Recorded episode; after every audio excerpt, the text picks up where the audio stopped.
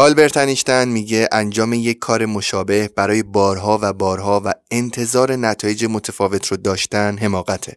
اکثرمون می‌دونیم تغییر لازمه رشده و برای رسیدن اهدافمون باید تغییر کنیم. اما چرا ما که با انگیزه اهدافمون رو مشخص کردیم و تصمیم گرفتیم جایی تغییر کنیم نتیجه نمی‌گیریم چرا تغییر نمی کنیم؟ تو این اپیزود نکات کاربردی رو بررسی می کنیم که خانم کیتی میلکمن استاد علوم رفتاری در دانشگاه پنسیلوانیا از نتایج پژوهش‌هاش در طی یک دهه دریافت کرده. با ما تو جا فکری همراه باشین.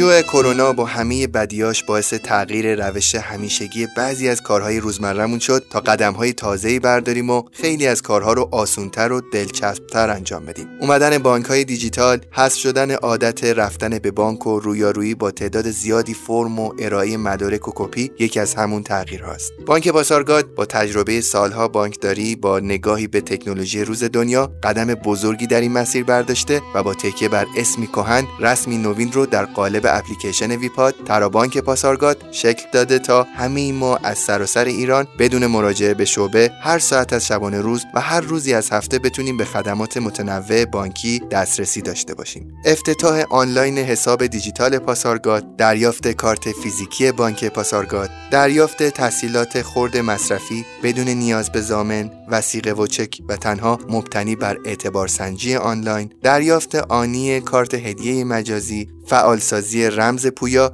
و فعالسازی پیامک واریز و برداشت بدون پرداخت کارمزد بعضی از خدمات فعلی ویپات هستند که می‌تونین آنلاین و سریع از اونها استفاده کنین. لینک دانلود ویپات تو توضیحات همین اپیزود هست که می‌تونین به راحتی نصب کنین و از این تجربه تازه و مدرن لذت ببرین.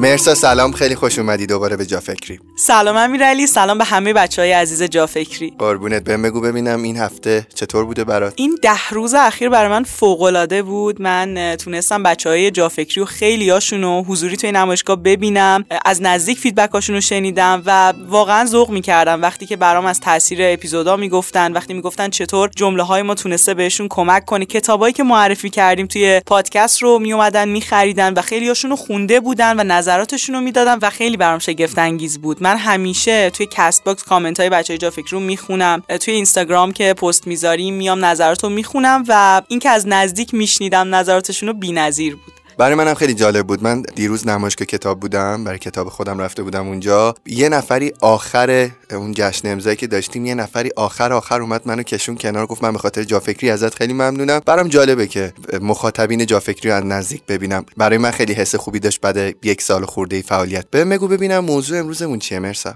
موضوع اپیزود امروز از یک کتابی برداشته شده که من توی نمایشگاه کتاب باش آشنا شدم. روزهای اول که خلوتتر بود من خودم یه سری خرید کردم و یه کتابی رو به اسم چگونه تغییر کنیم از نشر ترجمان دیدم که در مورد نویسندش قبلا شنیده بودم و خیلی برام جذاب بود که این کتاب ترجمه شده و احساس کردم بحثی که این کتاب داره بحثیه که می‌تونه خیلی کاربردی باشه به بچهای جافکری کمک کنه. از طرفی اتفاق خوبی که در مورد این کتاب هست اینه که نویسنده کتاب خانم کیتی میلکمن یک استاد روانشناسی در دانشگاه پنسیلوانیاست و پژوهشگر علوم رفتاریه یک دانشمند در واقع. اینکه بیایم از نگاه یک دانشمند مطالب توسعه فردی رو بررسی کنیم و بشنویم که راهکاری که داره یه دانشمند بر اساس دهها سال پژوهش برای تغییر کردن میده چیه خیلی می‌تونه بهمون به یه جسارتی بده که این راهکارهایی که حالا شاید تو کتابای دیگه خونده باشیم جاهای دیگه تو پادکست های دیگه شنیده باشیم بتونیم یه ذره جسورانه تر و با اطمینان بیشتری اجراشون کنیم. چقدر جالب. این همون کتابی بودش که تو نمایشگاه کتاب به منم توصیه کردی بخرم نه؟ دقیقا جزو پیشنهادام بود و سریع هم گرفت. آره حتما میخونمش. و اینکه فکر می‌کنم آخر این اپیزود لینکش و لینک سفارشش رو برای مخاطبین جافکری هم بذارم. موافقی که شروع بکنیم؟ کتاب چگونه تغییر کنیم که خانم کیتی میلکمن نوشته رو آنجلا داکورث که خودش از یکی از تاثیرگذارترین استادای روانشناسی و کتاب Grit یا همون کتاب سرسختی رو نوشته روش یه کامنت خیلی جالبی داده. میگه کیتی از دوستای صمیمی منه از اون آدماست که که اگه باش معاشرت کنید احساس تنبل بودن می‌کنید انقدر که این آدم پرکار و پرتلاشه یه جورایی ابر انسانه انگار انقدر که فعال و پرتلاشه و میگه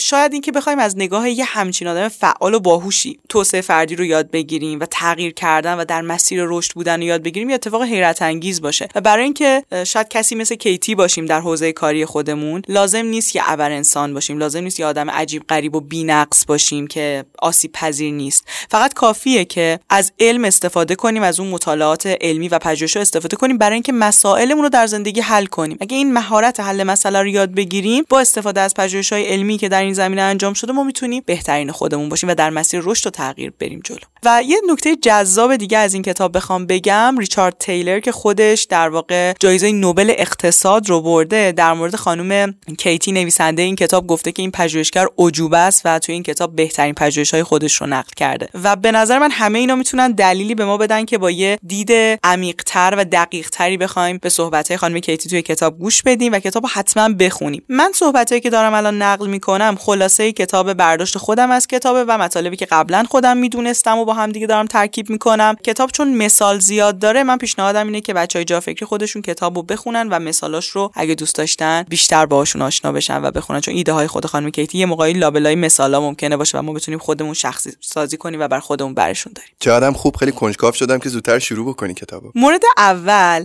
که خانم کیتی بهش اشاره می‌کنه اینه که دنبال فرصت شروع تازه باشید. یعنی چی؟ یعنی اگه ما می‌خوایم که یه فردی باشیم که در مسیر توسعه فردی دائم داره خودش رو آپدیت می‌کنه داره تغییر می‌کنه حالا تغییر می‌تونه اضافه کردن روتین ها عادت های مثبت به زندگیمون باشه. می‌تونه هر چند وقت یک بار بالا بردن استانداردها و معیارامون باشه. این کارو ما باید واسش یه بهونه هایی پیدا کنیم. حالا این بهونه ها یعنی چی و مطالعات علمی داره به ما چی میگه. میگه وقتی که شما مثلا شروع فصل جدید رو شروع ماه جدید رو مثلا خرداد داره شروع میشه یا مثلا یک اتفاق تازه مثلا رفتن به یک خونه جدید خرید ماشین اینا رو داری بهونه شروع تغییر می‌کنی انرژی فعال سازیت بیشتر اول مسیر و تو با انگیزه بیشتری می‌تونی شروع کنی و بهتر می‌تونی پیش بری. خیلی مثبت اندیشانه و جالب اشاره می‌کنه. میگه خیلی بدبینن میگن این هدف گذاریه یا حالا تعیین کردن یک هدفی برای تغییر مثلا در ماه جدید در فصل جدید شاید بیهوده باشه. ما بیاین از یه زاویه دیگه نگاه کنیم. اهدافی که اول سال آدما می نویسن و خب می‌دونیم خیلی همون انجام نمیدیم. مطالعات داره نشون میده 20 درصد آدما به اهدافی که دارن اول سال می نویسن می‌رسن.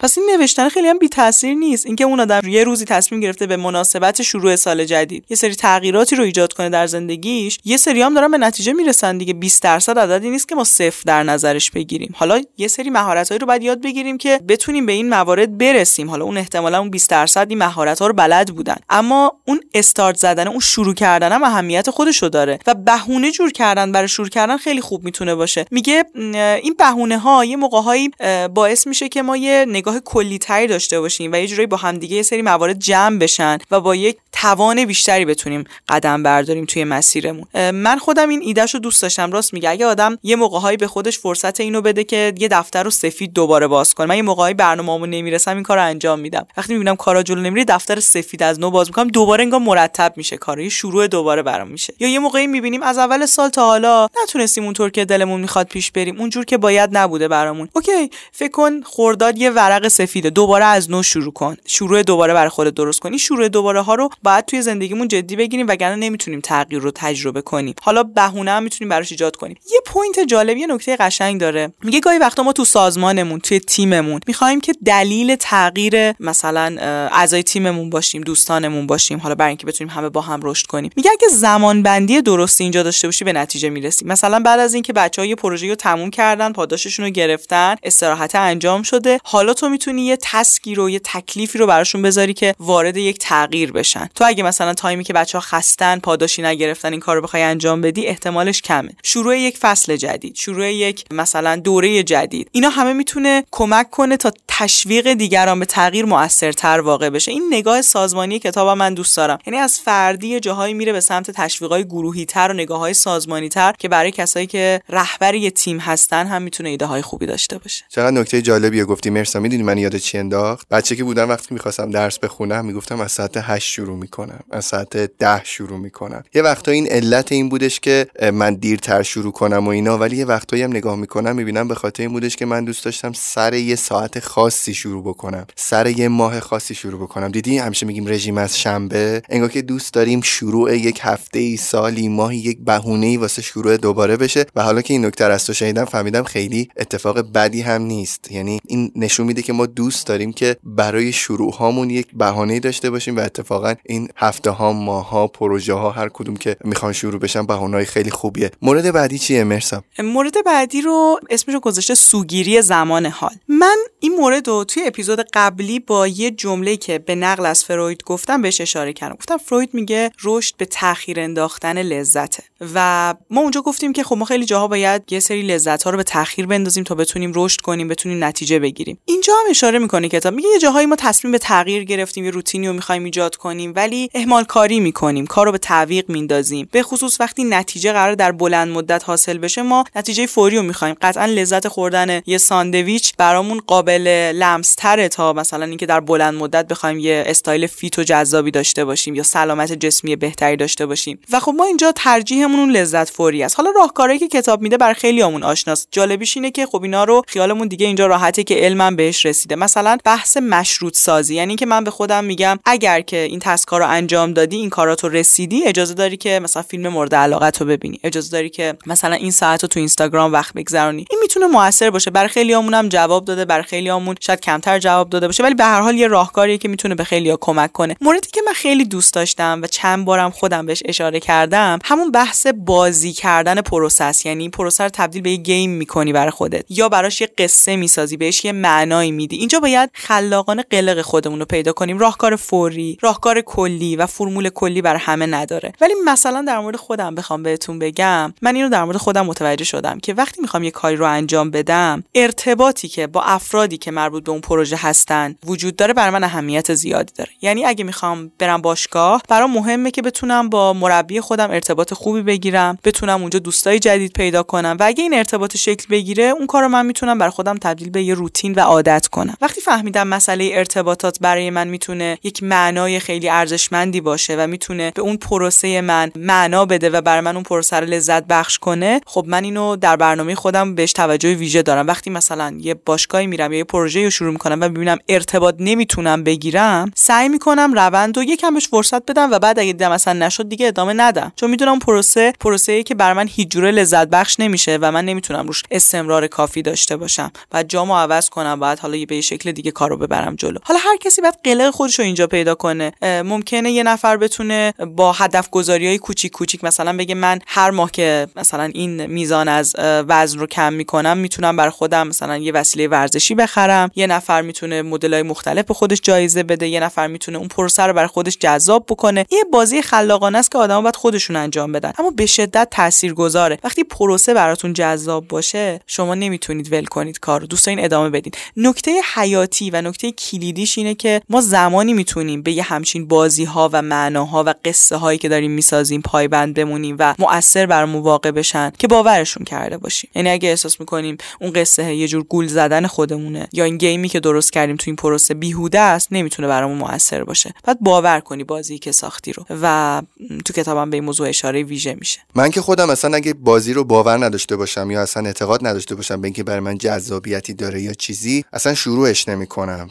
ناخواسته یا نخونده این قضیه رو همیشه حفظ کردم و انجامش دادم. فقط کارهایی رو که مطمئن بودم برای من در طول زمان جذابیت های بزرگی خواهد داشت. یعنی هیچ وقت به اجبار کاری رو انجام ندادم. و الان که داشتی صحبت می‌کردی وقتی به این نکته داشتم گوش می‌کردم به این فکر می‌کردم که من الان دارم این فعالیت های مستمری که در رشته های مختلف انجام میدم رو برای چی انجام میدم؟ و اتفاقا برام جالب بود. دقیقا. ما باید ببینیم که چه نیازهایی داریم نیازهای روانی داریم و بر نیازهای روانیمون این بازی ها رو این قصه ها رو شکل بدیم. مثلا یه نفر ارتباطات براش مهمتره یک نفر تاثیرگذاری براش مهمه یک نفر بود مالی توی بازه زمانی اهمیت ویژه‌ای براش داره. بعد ببینه اون پاداشی که داره از اون کار می‌گیره چقدر متناسبه با نیازهای روانی و حتی نیازهای مادی که تو اون بازه زمانی داره و این می‌تونه بهش کمک کنه که استمرار خودش رو بهتر حفظ کنه. و این شفافیت مهمه دیگه. یعنی ما باید به خودمونم تو این قضیه شفاف باشیم. گاهی وقتا یه تجربه مهمترین فایده و مهمترین امتیازی که داره یادگیریه. بعد ما وقتی در اوج نیاز ما مالی مواجه می‌کنیم خودمون رو با این تجربه داریم اذیت می‌کنیم خودمون رو چون اونجا نه چیزی یاد می‌گیریم نمی‌تونیم اون نیازمون به بحث مادی رو برطرف کنیم. این شفافیت خیلی می‌تونه مهم باشه. یه مورد مهمی که اینجا لازمه بهش اشاره کنم اینه که کتاب تاکید می‌کنه تعهدهای کوچیک اما پرتکرار بسیار مؤثرتر از تعهدهای بزرگ اما کم تکرار ما معمولا وقتی می‌خوایم که بر خودمون یک تعهدی رو بگذاریم این تعهد خیلی بزرگ قرار میدیم. مثلا الان نمایشگاه کتابم بوده خیلی کتاب خریدن. میگن ما دیگه می‌خوایم از این هفته روزی یک ساعت دو ساعت کتاب بخونیم. و خب این عدد خیلی بزرگه برای کسی که روتین مطالعه نداشته. شاید یکی دو بارم این روتین رو بتونن اجرا کنن بهش عمل کنن ولی بعد نمی‌تونن دل سرد میشن. چیزی که اینجا به ما کمک می‌کنه اینه که یه تقلب در واقع دارم میدم. یعنی یه راهکاریه که واقعا می‌تونه جواب بده. برای خیلی می‌تونه جواب بده. با خودش فکر کنه هر کسی که تواناییش چقدره واقعا. مثلا همین کتابخانی با خودش فکر کنه مثلا یکی میگه من فکر می‌کنم وقتی پر انرژیم و با انگیزم و همه چی رو روال کارهای دیگه هم اوکی هست تو برنامه انجام شده. من روزی یک ساعت می‌تونم کتاب بخونم مرسا من یک ساعت در توانمه. خب من می‌خوام بگم این عدده معمولا تخمین ما بیش از اون چیزیه که می‌تونیم. این عدده برای زمانی که خیلی پر انرژی هستیم خیلی پر توانیم خیلی همه چی رو رواله این عدده رو بیا کمش کن. تو فکر می‌کنی در بهترین حالت یک ساعت می‌تونی بخونی؟ در بدترین حالت چقدر می‌تونی بخونی؟ میگه خیلی خسته باشم دیگه من یه ربع می‌خونم. حالا به جای اینکه برای خودت تارگت تو هدف تو بذاری یک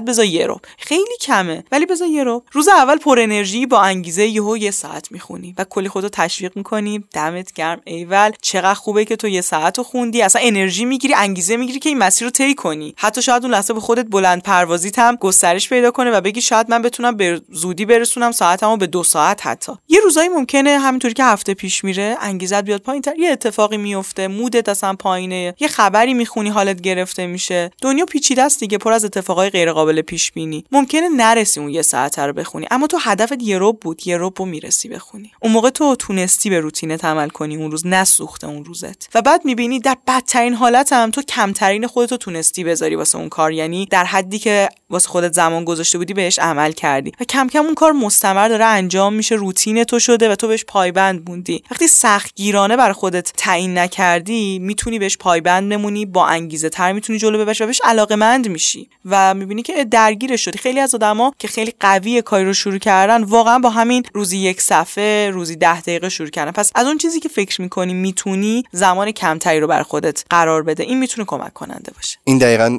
صحبتت من یاد اپیزود قبلیمون قدرت شروع ناقص انداخت و فکر می‌کنم اگر کسی اون اپیزود رو نشنیده بعد الان این اپیزود گوش کرده باشه حتما چون خیلی وقتا ما فکر می‌کنیم که حتما باید واسه اینکه شروع بکنیم خیلی پرفکت و کامل باشیم در صورتی که همین شروع های ناقص ماست که در طول زمان هی کامل و کاملتر میشه. ما رشد می‌کنیم بهرهوری کارهای خودمون رو می‌بینیم در طول زمان ساخته میشیم نواقص ما در طول زمان برطرف میشه. دقیقا مورد بعدی هم مرتبط میشه به اپیزود قبلیمون که قدرت شروع ناقص بود. کتاب یه فصلی داره به اسم تنبلی. یعنی تنبلی و اهمال کاری رو با همدیگه به یک معنا در نظر نمی‌گیره. میگه تنبلی یعنی تمایل ما به انتخاب مسیرهایی که مقاومت کمتری دارن. یعنی یه جورایی می‌خوایم که موقعیت فعلی خودمون رو حفظ کنیم. می‌خوایم تو همون فضایی که هستیم خودمون رو نگه داریم. برای همین مسیری رو انتخاب می‌کنیم که نیاز به تغییر زیادی نداشته باشیم. مسیری رو انتخاب می‌کنیم که ساده تر باشه خیلی ازمون انرژی زیادی نگیره حالا اینجا چند تا مورد من می‌خوام بگم که کمک کنه این تنبلی کم بشه. اولش اینه که اپیزود قبلیمونو اگر گوش دادن و هنوز احساس می‌کنن این تنبلی کاری واسش انجام نشده دوباره برن گوش بدن. چون ما گفتیم بعد یه قدمی برداری ما یه قانونی داریم تو فیزیک به اسم قانون اول نیوتن که داره در مورد اینرسی صحبت می‌کنه. اینرسی چی میگه؟ میگه اجسام در حال سکون میل دارن که حالت سکون خودشون رو حفظ کنن و اجسام در حال حرکت تمایل دارن که همینطور در حال حرکت بمونن. این قانون در مورد ما انسان هم صدق می‌کنه. وقتی که ما توی یه شرایطی ساکن موندیم ثابت موندیم و تغییر نمی کنیم دلمون می‌خواد این شرایط خودمون رو حفظ کنیم میل به حفظ حالتمون داریم. مگر اینکه یک نیروی بیاد و به ما در واقع برای ما تو مسیر ما تغییر رو ایجاد کنه و ما دیگه وقتی تغییر می‌کنیم هر چقدر اون نیرو کوچیک باشه دیگه جسم در حال سکون نیستیم جسم در حال حرکتیم و تمایل داریم که حرکت خودمون رو حفظ کنیم. این نیروه می‌تونه همون شروع ناقصه باشه همون قدم کوچولوه باشه همون کاره باشه که می‌تونه تو رو وضعیتت رو تغییر بده. پس اولین کار اینه که ما یه قدمی برداریم برای اینکه دیگه ثابت و ساکن نباشیم. که بشیم جسم در حال حرکت. و چقدر خوبه که این بهونه این انگیزه این دلیل رو خودمون به خودمون بدیم. خیلی وقتا نگاه می‌کنم می‌بینم خیلی از ماها منتظریم یکی به ما یه انگیزه رو واسه شروع بده بگه فلان کارو بکن. یه وقتی من از بعضی از آدما که می‌پرسم میگم خب تو که خیلی استعداد داری چرا این کارو شروع نمی‌کنی؟ تو که خیلی پول داری چرا این سرمایه گذاری انجام نمیدی؟ میگه ببین من احساس می‌کنم تنهایی نمی‌تونم حتما باید یکی بیاد. احساس می‌کنم همپا می‌خوام پایه می‌خوام. به میگن مثلا باشگاه تنهایی حال نمیده استخر تنهایی فایده نداره کیف نمیده. و من میگم آقا تو اگه قرار یک حرکتی رو شروع بکنی چرا باید منتظر بقیه باشی؟ تو وقتی که یه حرکتی رو شروع بکنی تازه بقیه میان تازه به بقیه ثابت می‌کنی که تو در این حرکت پایداری و مستمر داری انجامش میدی و اتفاقا تو برای بقیه یک انگیزه میشی برای ادامه دادن یک مسیر. چقدر قشنگ گفتی اصلا این فوق العاده است که چراغ اول ما روشن کرده باشیم ما الهام بخش بقیه باشیم و باید جسارتش داشته باشیم و به نظر من حس تاثیرگذاری هم که بعدش آدم داره می‌تونه فوق العاده باشه. دومین نکته ای که من تو این بخش می‌خوام به بچهای جا فکری بگم درباره استکاک که خیلی وقتا ما تو مسیرمون ایجاد میشه و گاهی وقتا زیاد میشه و اینا انرژی ما رو می‌گیره. یه مثال اگه بخوام بزنم شناگرای خیلی ماهر و حرفه‌ای که مدالآوران المپیک هستن معمولا دو تا کلاه سرشون می‌کنن موقعی که می‌خوان برن مسابقه. می‌دونی چرا امیرعلی؟ چرا دو تا کلاه شنا می‌ذارن کلاهاشون هم دیدی پلاستیکیه. آب نره؟ شاید اینم باشه ولی یکی از مهمترین دلایلی که شناگرای حرفه‌ای که مدال المپیکن دو تا کلاه می‌ذارن اینه که این کلاه پلاستیکی کمک می‌کنه استکاکشون با آب کم بشه و بتونن سریعتر توی آب شنا کنن و حرکت کنن. و علت اینکه دو تا کلاه می‌ذارن اینه که اگه یکی از کلاهاشون موقعی که دارن شیرجه می‌زنن اثرشون بیفته یه کلاه دیگه باشه تا موهاشون با آب برخورد نکنه. استکاک موهاشون با آب می‌تونه باعث بشه که قهرمان نشن. شاید فکر کنیم این خیلی کم باشه ولی توی مسابقه مثل المپیک می‌تونه خیلی تاثیرگذار باشه. حالا ما توی زندگی خودمونم یه سری کارا هستن که برامون اصطکاک ذهنی ایجاد می‌کنن. انرژی ما رو هدر میدن الکی یعنی ما بعد واسه‌شون یک راه حلی داشته باشیم تا انرژیمون هدر نره. و مثل چی؟ مثلا درگیر کردن خودمون با یه سری کارهایی که اول صبح یا تایمایی که پر انرژی هستیم می‌تونه انرژیمون رو هدر بده. مثلا اول صبحمون رو بذاریم به پیام جواب دادن. ایمیل چک کردن. این کارا معمولا تایمایی که ما پر از انرژی هستیم پر از خلاقیت هستیم ما رو خسته می‌کنن. حالا هر چقدر زمان داشته باشیم وقتی انرژی نداریم چه کاری از دستمون برمیاد؟ و شاید اصلا اینجا بشه گفت بیشتر از اینکه ما به تکنیک های مدیریت زمان نیاز داریم به تکنیک های مدیریت انرژیمون نیاز داریم. که بتونیم از انرژیمون از اون تایمی که زمانی که پر انرژی تریم خلاق تریم بهترین استفاده رو کنیم. اون تایم رو بذاریم برای خلق کردن برای ایده پردازی برای کارهای مهم انجام دادن. اون بحث بدهی های زمانی که اپیزود قبلی گفته بودم و اینجا باید بهش توجه ویژه داشته باشیم. انرژیمون رو تلف نکنیم اصطکاک ذهنی ایجاد نکنیم برا خودمون. یا یه موقع‌هایی بحثای بیهوده کردن. آدمایی که هر کاری کنیم موافق نظر ما نیستن مخالف ما هستن. اینکه تلاش می‌خوایم بکنیم همه رو راضی کنیم همه رو قانع کنیم اینا می‌تونه برای ما یه اصطکاک روانی ایجاد کنه انرژی ما رو بسوزونه و بیهوده باشه. اینکه بتونیم تمرکزمون رو روی کارهایی که می‌تونه نتیجه بخش باشه و مهم باشه بگذاریم اهمیت ویژه‌ای داره برای اینکه تنبل نباشیم. یعنی یه موقعی دلیل تنبلی اینه که انرژی تو داری جای اشتباه میسوزونی. خیلی نکته درستی بود اینکه گفتی فقط حواسمون به زمان نباشه به انرژی هامون باشه. من همیشه با خودم این شکلی هم که میگم by default من انرژی رو دارم. همیشه فکر می‌کنم انرژی که بالاخره بدنه و غذا و این داستانا بالاخره یه جوری میاد از یه جایی میاد. ولی نگاه می‌کنم می‌بینم خیلی وقتا سر خیلی از پروژه ها دیگه انرژی سابق رو ندارم. مثلا انرژی انجام یک ایده ای رو ندارم چون احساس می‌کنم دیگه گذشته ازش. انگار که دیگه expire شده دیگه گذشته دیگه. انگار که اون ایده رو دیگه جونی ندارم بخوام براش کاری بکنم. انگار که دیگه اون ایده قرار نیست برای من یک ایده نجات بخش و یک ایده خیلی تاثیرگذار باشه. و دقیقا درست میگی. انگار که آدم باید خیلی حواسش به انرژی هاشم باشه در کنار اون احترام و توجهی که برای زمانش قائله. منم دقیقا یه تجربه دارم که یه موقع های کارام که زیاد میشه زمان دارم. یعنی مثلا هفت شبم تا نه شبم مثلا خالیه. می‌تونم یه کاری رو انجام بدم. اما جونش رو دیگه ندارم. یعنی آدم نه اینکه خسته باشه بخواد مثلا استراحت کنه ها ولی مغزش اون پویایی و خلاقیت رو برای اینکه بخواد برای اون پروژه وقت بذاره نداره. و اونجاست که آدم باید یه تجدید نظر کنه توی اولویت بندیاش من چجوری اولویت بندی کردم که حالا برای این کاری که نیاز به خلاقیت داره نیاز به یه ذهن متمرکز داره دیگه انرژی ندارم. پس حتما یه جایی وقتمو و بهتره بگم انرژیمو تلف کردم. چقدر خوب. نکته بعدی چیه؟ مرسا. نکته بعدی در مورد اعتماد به نفسه. کتاب مفصل داره در مورد این موضوع صحبت می‌کنه که شما نمی‌تونید تغییر کنید نمی‌تونید توی مسیر رشد فردیتون جلو برید. اگر باور ندارید که می‌تونید تغییر کنید مطمئن نیستید که می‌تونید یاد بگیرید. خب این موضوع در ظاهر شاید بدیهی باشه شنیدیم. ولی خب اینکه مطالعه علمی پشتش جذابش می‌کنه. چون من یه زمانایی خودم شک می‌کنم. واقعا این بحث باور داشتن به اینکه ما می‌تونیم تغییر کنیم باور داشتن به اینکه ما می‌تونیم یاد بگیریم اینقدر موثره که می‌تونه یکی از فصلهای یک کتابی باشه که توسط یه دانشمند نوشته شده و واقعا همینقدر موثره. و قضیه فراتر از اینه که ما فقط به فکر این باشیم که خودمون در مسیر تغییر در مسیر یادگیری در مسیر تجربه کردن هامون برای رشد کردن به خودمون شک نکنیم. قضیه برمیگرده حتی به اینکه من یه وقتی با رفتارم با حرفی که می‌زنم اعتماد به نفس رو توی یکی دیگه نابود نکنم. چون ممکنه مسیر اون عوض بشه. کتاب اشاره می‌کنه میگه خیلی وقتا ما عادت داریم تو فرهنگ ما هم هست. یه موقعهایی وقتی یه آدمی مثلا یه مشکلی داره مثلا می‌بینیم درگیری اضافه وزنیه یا تو کار خودش عملکرد ضعیفی داره فاز نصیحت می‌گیریم. شروع می‌کنیم نصیحت کردنش. داری اشتباه انجام میدی چه کاریه؟ مثلا حواست هست چقدر مثلا از فرم خارج شدی یا چقدر تغذیه‌ت بی اهمیتی یا ممکنه یه نصیحتی که واقعا هم خیرخواهانه باشه رو طرح کنیم. ولی اون اعتماد به نفسش نابود میشه. و کتاب میگه این قانون هرگز یادتون نره. تا وقتی کسی ازتون نخواسته نصیحتش نکنید تا وقتی کسی ازتون توصیه نخواسته بهش توصیه نکنید بذارید آدمو ازتون توصیه بخوان. چون اینطوری اعتماد به نفس اون آدم خودباوری اون آدم و خیلی وقتا حتی عمیقتر self-esteem یعنی اون عزت نفس اون آدم نابود میشه و رها می‌کنه. یعنی مثلا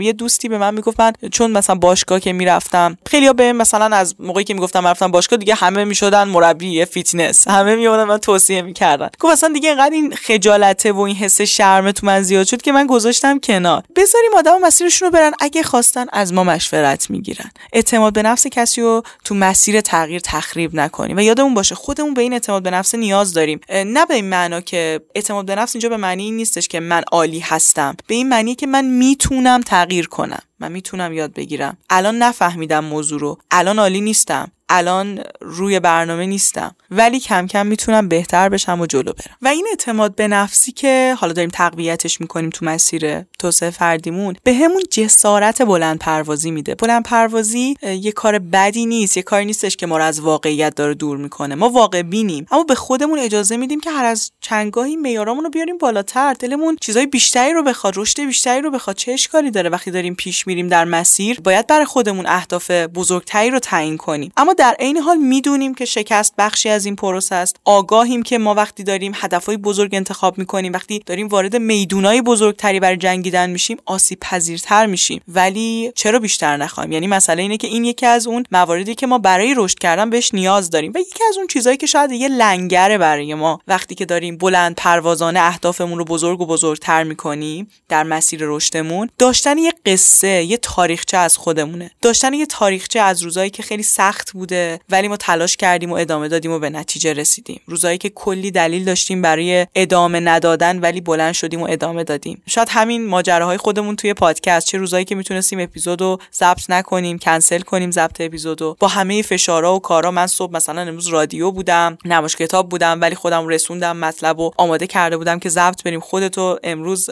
خیلی حالت خوب نبود ولی با همه اینها خودتو جمع جور کردی لبخند زدی و شروع کردیم با هم دیگه قصه ها رو آدم باید بر خودش یادآوری کنه تا بتونه به خودش توان و تاباوری اینو بده که تو مسیرهای سختتر تو میدونهای سختتر قدم برداره. ما وقتی جاهایی که مسیر سخت میشه روزهای سخت وقتی برامون میاد وقتی تاریخچه خودمون رو نگاه می‌کنیم و با خودمون میگیم اه مرسا اه امیرعلی تو چقدر می‌تونستی تسلیم بشی و ادامه دادی به خودمون جون دوباره میدیم برای اینکه تو همه سختی ها باز کم نیاریم و جلو بریم. من از همه بچه های جا فکری می‌خوام که یه قصه واسه خودشون داشته باشن. قصه خودتون رو مرور کنید. دنبال کارهای عجیب غریب و بزرگ نباشیم. بعضی وقتا اینقدر شرایط زندگی سخته این که همین که تو بیدار شدی یه روزی و تصمیم گرفتی ادامه بدی یعنی خیلی کار خفن و بزرگی کردی. تو کرونا هممون تجربهشو داشتیم. تو لحظه های تصمیم به ادامه دادن زندگی گرفتیم که هزار تا دلیل داشتیم برای تسلیم شدن و دم همه بچه ها گرم دم هممون گرم و یادمون باشه این روزا رو تا بتونیم به خودمون جون بیشتری بدیم برای ادامه دادن. امیرعلی من یه نکته ای رو دوست دارم به بحث اعتماد به نفس اضافه کنم. این نکته توی کتاب نبود. اما من هر جا در مورد اعتماد به نفس صحبت کردم این موضوع رو بهش اشاره کردم و حتی روش تاکید کردم. درسته که اعتماد به نفس می‌تونه تو مسیر رشد فردی خیلی به ما کمک کنه و خیلی کتاب ها هم در مورد این موضوع نوشته شده. اما اینکه ما آدم هامبلی باشیم آدم متواضعی باشیم می‌تونه به ما کمک کنه تا یه رشد پایداری رو تجربه کنیم. اگه ما می‌خوایم ارتباطات خوبی داشته باشیم اگه ما می‌خوایم که یه یادگیرنده حرفه‌ای باشیم. اگر می‌خوایم که همیشه بتونیم از نقدهای سازنده استفاده بکنیم باید متواضع باشیم. اون نقطه‌ای که ما فکر می‌کنیم بهترین خودمون هستیم اون جایی که فکر می‌کنیم بی‌نقص هستیم و کافی و کامل هستیم یعنی هیچ جایی رو برای بهتر شدن و اصلاح خودمون نمی‌بینیم اونجا می‌تونه نقطه سقوط ما باشه. و یادمون باشه در کنار اینکه بلند پروازانه و با اعتماد به نفس باور داریم که می‌تونیم تغییر کنیم و یاد بگیریم یادمون باید باشه که ما هیچ وقت 100 درصد و کامل نیستیم و همیشه می‌تونیم بهتر بشیم. دقیقا و اینکه باید ببینیم خود کامل بودن معنی چیه؟ یه وقتایی مثلا وقتی که می‌خوایم یه آدمی رو به تیم ورک خودمون اضافه بکنیم دنبال یه آدم خیلی حرفه‌ای میگردیم. بعد از غذا پیدا هم می‌کنیم این آدمو. مثال گوش کن. مثلا یه آدمی میاد که خیلی تو کارش حرفه‌ای من داشتم این آدمو تو سیستمم که رفتم جلو بعد دیدم که با این آدم بهم خوش نمیگذره. علیرغم اینکه همه چیز خیلی خوب داره پیش میره و اینا این آدم متخصص این آدمی که در کار خودش یک اکسپرته وقتی که میاد با همون جلو اون تواضعی که نداره شاید اون اخلاق حرفه‌ای که تو کارش نداره باعث میشه ما در طول زمان ازش خسته بشیم. یعنی ترجیح بدیم سراغ یه آدمی که اتفاقا اون قدم حرفه‌ای نیست اما بلده که با ما چطور برخورد بکنه. و من فکر می‌کنم که این کامله باید برای ما یک معنای دیگه هم یه وقتایی پیدا بکنه. یعنی ما دنبال این تکامله هستیم ولی تکامل در کدوم موضوع در کدوم رشته در کدوم حالت. چه جالب بود مثالی که زدی. الان مورد بعدی هم بحث ارتباطاته. یه آقای امروز اومده بود توی نمایشگاه کتاب و از من پرسید که مرسا به نظر تو چه عاملی می‌تونه مهمترین عامل باشه برای اینکه یک نفر در حوزه کاری خودش جزو پنج نفر اول باشه؟ و خیلی فکر کردم کتابایی که خونده بودم و مرور کردم توی ذهنم اساتیدی که سر کلاساشون نشسته بودم صحبتاشون رو گوش داده بودم و توی ذهن خودم نکاتی که گفته بودن و مرور کردم و رسیدم به اینکه بله شبکه ارتباطی. اینکه ما بتونیم توی شبکه ارتباطی درست خودمون رو قرار بدیم می‌تونه به طرز عجیبی کاتالیزگر موفقیت و رشد ما باشه و باعث تغییر ما باشه. کتاب هم دقیقا مفصل به بحث ارتباطات اشاره می‌کنه چون ما چه بخوایم چه نخوایم از آدمهایی که دورمونن تاثیر می‌گیریم و بیشتر از اون چیزی که فکر می‌کنیم تصمیمای ما تحت تاثیر گروهیه که توش عضو هستیم. وقتی که یک نفر توی یه گروهی از افراد که پرتلاشن به تغذیهشون اهمیت میدن روتین ورزش دارن حضور داشته باشه. حتی اگه عضو مهمی از نظر اونها نباشه کم کم براش رسیدگی به ورزش توجه به تغذیه و مطالعه و تلاش کردن اولویت میشه و ناخواسته تو اون گروه تغییر می‌کنه. پس اگر می‌خوایم که تغییر واقعی رو تجربه کنیم خیلی وقتا لازمه گروه ارتباطیمون و شبکه ارتباطیمون رو تغییر بدیم و برای اینکه بتونیم وارد شبکه های ارتباطی دلخواهمون بشیم باید تلاش کنیم. اون تواضعی که اشاره کردیم و باید داشته باشیم. یادگیرنده بودن و اینکه بخوایم ارزش خلق کنیم بخوایم به بقیه کمک کنیم اینکه بخوایم بخشنده باشیم. این موضوع می‌تونه کمک کننده باشه برای اینکه توی شبکه ارتباطی خودمون رو قرار بدیم که می‌تونه انگیزه بخش ما و حمایتگر ما برای ایجاد تغییرات ارزشمند باشه. یه وقتایی نگاه می‌کنم یا آدمایی که از تغییر نکردن خستن وقتی بهشون میگم که این رفیقاتو بیخیال شد دورشون رو خط بکش فکر می‌کنن که دارم بهشون بی احترامی می‌کنم. میگم آقا مثلا این X رو بیخیال شو. این به خاطر اینکه همش داره دور و برت غر می‌زنه. اون فلانی رو بیخیال شو چون فقط فکر تفریحه. این فلانی رو بیخیال شو. و اونا میگن که بلافاصله ها یعنی feedback شون که تو چیکار داری با آدمای زندگی ما؟ میگم ببین اتفاقا این اصل خیلی مهمیه. تو با آدم پولدار که بگردی با آدم ثروتمند انگیزه می‌گیری واسه اینکه پولدارتر بشی یا تلاشات برای پولدار شدن بیشتر میشه. اگه با آدم ورزشکار خیلی وقت بذاری می‌بینی که سلامت بدنت چقدر می‌تونه اهمیت پیدا بکنه برای فیزیک بدنت چقدر می‌تونی ارزش قائل بشی وقت بذاری. نمی‌دونم برای کسی که چهار تا کتاب می‌خونه کتاب خونه در طول ما خیلی وقتشو برای کتاب خوندن می‌ذاره. وقتی با این آدم معاشرت می‌کنی می‌بینی که تو هم باید مطالعه داشته باشی. چون اگه مطالعه نداشته باشی درگیری سکونی میشی درگیری یک بی اطلاعی میشی و اونطور که باید جهان تو نمیگذره. و حرفی برای گفتن نداری در آخر یعنی تغییر خاصی نمی‌تونی بکنی که. و می‌بینم که این آدم ها خیلی وقتا خیلی ممانعت می‌کنن خیلی رد می‌کنن این کارو. فکر می‌کنن که دوستاشون از همه چیز مهمتره در صورتی که خودشونن که باید از همه چیز مهمتر باشن و باید دوستانشون و اطرافیانشون و ارتباطاتشون رو بر اساس خواسته هاشون و اهدافشون بچینن. من فکر می‌کنم این آدما خیلی وقتا فکر می‌کنن که این نگاه یه نگاه خیلی مادی گرایانه است. انگار یک نگاه سوء استفاده گرایانه است. انگار که ما آدم ها رو برای اهداف خودمون می‌خوایم فقط. من میگم اینطوری نیست. حداقلش اینه که با اولویت بندی میشی همچین قضیه رو درستش کرد. یعنی آقا اوکی تو هر چقدر که می‌خوای تفریح کن فلان کن بیسار کن تو دایره چون اهداف من نیستی چون نمی‌تونی منو در راستای اهدافم کمک بکنی اولویت ششم هفتم میشی. من فکر می‌کنم یکی از چیزهایی که خیلی باعث میشه دوستی های ما تحکیم بشن اتفاقا همین مشترک بودن اهداف همین که ما تو ارتباطاتمون با همدیگه یک هدف مشترک رو دنبال بکنیم. و اتفاقا این معنایی که به روابط ما میده رو خیلی تقویت می‌کنه. یعنی من می‌دونم که دارم در مسیری رفاقت می‌کنم که این رفاقته در ادامه قرار یک جای یک جشن مشترکی رو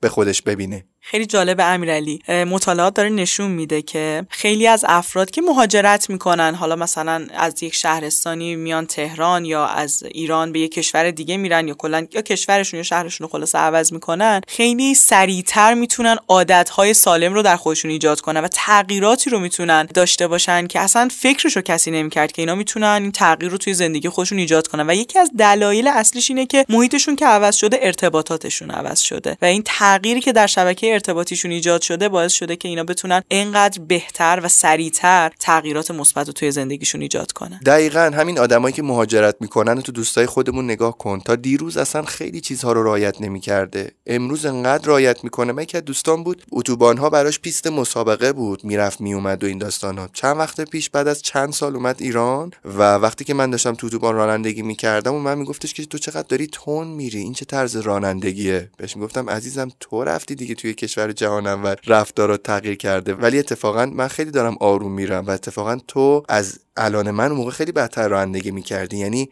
محیط قوانین فرهنگ عرف ها باعث میشن که ما خیلی تغییرات گسترده ای بکنیم. مورد بعدی چیه مرسا؟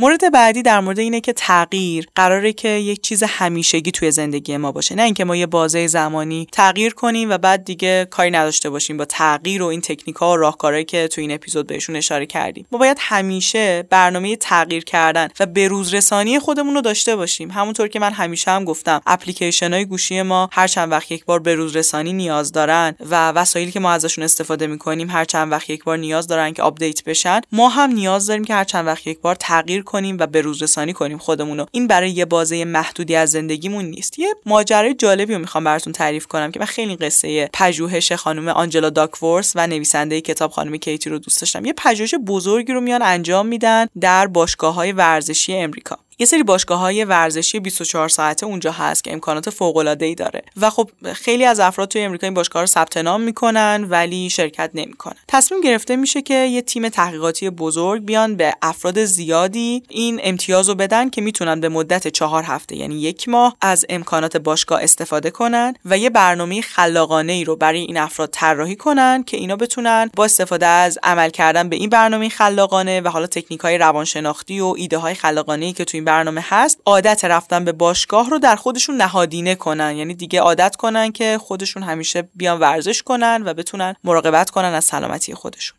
این پروژه یک ماهه انجام میشه. ایده ها بسیار ناب و خلاقانه بوده برای اینکه افراد رو ترغیب کنن که ورزش رو روتین کنن و عادت سازی رو انجام بدن. اما نتیجه خیلی تعجب برانگیز و شوکه کننده است. حدسی داری در مورد نتیجه؟ پروژه شکست می‌خوره نه؟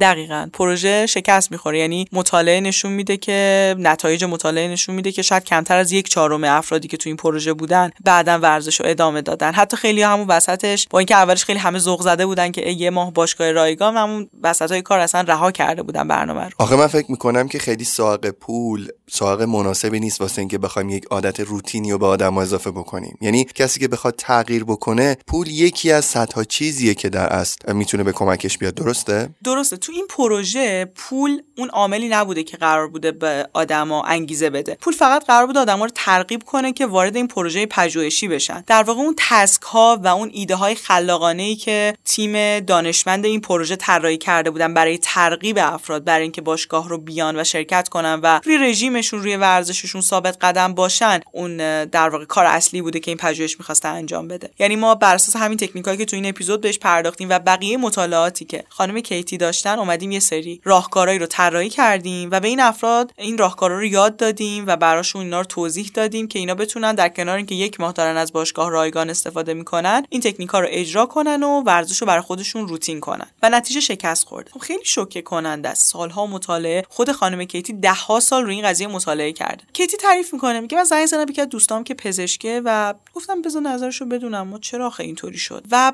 دوستش یه حرف جالبی بهش می‌زنه. میگه کیتی ما وقتی یه بیماری رو تشخیص میدیم که دیابت داره انتظار نداریم که با یک ماه استفاده از انسولین مسئلش رفت بشه. ما ازش انتظار داریم که تغییر سبک زندگیش رو دائمی کنه و دائم بیاد چکاب رصد کنیم ببینیم انسولینش رو بعد حالا تا چه زمانی استفاده کنه دوزش به چه صورت باشه و این چکاپ دائمی این تغییر lifestyle همیشگی بخشی از پروسه درمانشه. تو چطور انتظار داری یه کسی که اصلا ورزش نمی‌کرده و روتین ورزش نداشته یک ماه به این تکنیکا عمل کنه و بتونه به نتیجه برسه؟ این خانم کیتی قبل از اینکه این آزمایش انجام بده با من صحبت می‌کرد من اصلا بهش می‌گفتم اینو. اتفاقا خود خانم کیتی هم همینو میگه. میگه من اصلا خجالت کشیدم وقتی این سوال از دکتر پرسیدم. خب واقعیت همینه. ما این تکنیک هایی که تو این پادکست الان بهشون اشاره کردیم فرمولای یهویی نیستن که همین الان بذاریم توی زندگیمون و به نتیجه برسیم. ما باید دونه دونه اینا رو بیایم شخصی سازی کنیم. باشون بازی کنیم. کم کم قلق بازی که دستمون میاد ببینیم از کدومشون کجا باید استفاده کنیم و بعد به شکلی که برای ما مناسبه هر بار بازی رو طراحی کنیم. و تغییر باید چالش همیشگی ما توی زندگی باشه. ما نمی‌تونیم انتظار داشته باشیم که یه تکنیک بر همه جواب بده یا یه فرمول کلی بر همه مؤثر باشه. ما باید اطلاعات رو از مطالعات علمی پژوهش علمی بگیریم و بعد با شخصی سازی کردنشون بتونیم توی زندگی خودمون ازشون نتیجه بگیریم. یه نفر شروع می‌کنه باشگاه رفتن و بعدا متوجه میشه که اصلا باشگاه رفتن با همه این تکنیک هایی هم که ما گفتیم و چندین بار این پادکست رو گوش دادن و کتاب و چندین بار خوندن هیچ جوره توی زندگیش روتین نمیشه. خب اشکالی نداره. باشگاه رفتن اصلا ایده خوبی برای اون آدم نیست. بعد ببینه چطوری می‌تونه به یه شکل دیگه ورزش رو به زندگیش اضافه کنه. شاید باید پیاده روی انجام بده شاید باید رژیم غذاییش رو اول تغییر بده شاید باید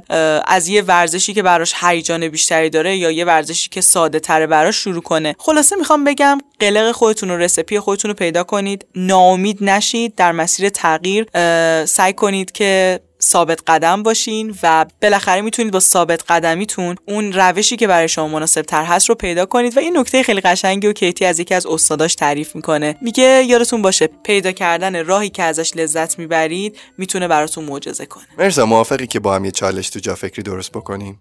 موافقم به شدت به خصوص اینکه شروع ماه جدیدم داریم یه دلیل خوب داریم برای تغییر ایجاد کردن. خب چالش رو چجوری می‌خوای تعریف کنی؟ من فکر می‌کنم با توجه به محتوایی که اپیزود قبلیمون قدرت شروع ناقص. و این اپیزود که در مورد چگونه تغییر کنیم بود داره بچه های جا فکری می‌تونن یه قدم مؤثر بردارن برای شروع یه تغییر مهم توی زندگیشون. برامون از این تغییر بنویسن. یه هشتگ هم براش داشته باشیم. اسم هشتگو چی بذاریم؟ همین علی پیشنهادت چیه؟ تغییر با جا فکری چطوره؟ عالی. تغییر با جا فکری. هشتگ تغییر با جا فکری رو بذارن زیر پستا روی استوریایی که مربوط به این موضوع هست و ما اینا رو استوری می‌کنیم ریشیر می‌کنیم و می‌تونه کمک کنه که افراد بیشتری انگیزه بگیرن به چالشمون بپیوندن. چقدر خوب منتظرتون هستیم. دم شما هم گرم. مرسی مرسا. واقعا خیلی خوب شد که امروز اومدی و وقت گذاشتی تا با هم دیگه صحبت بکنیم. ممنون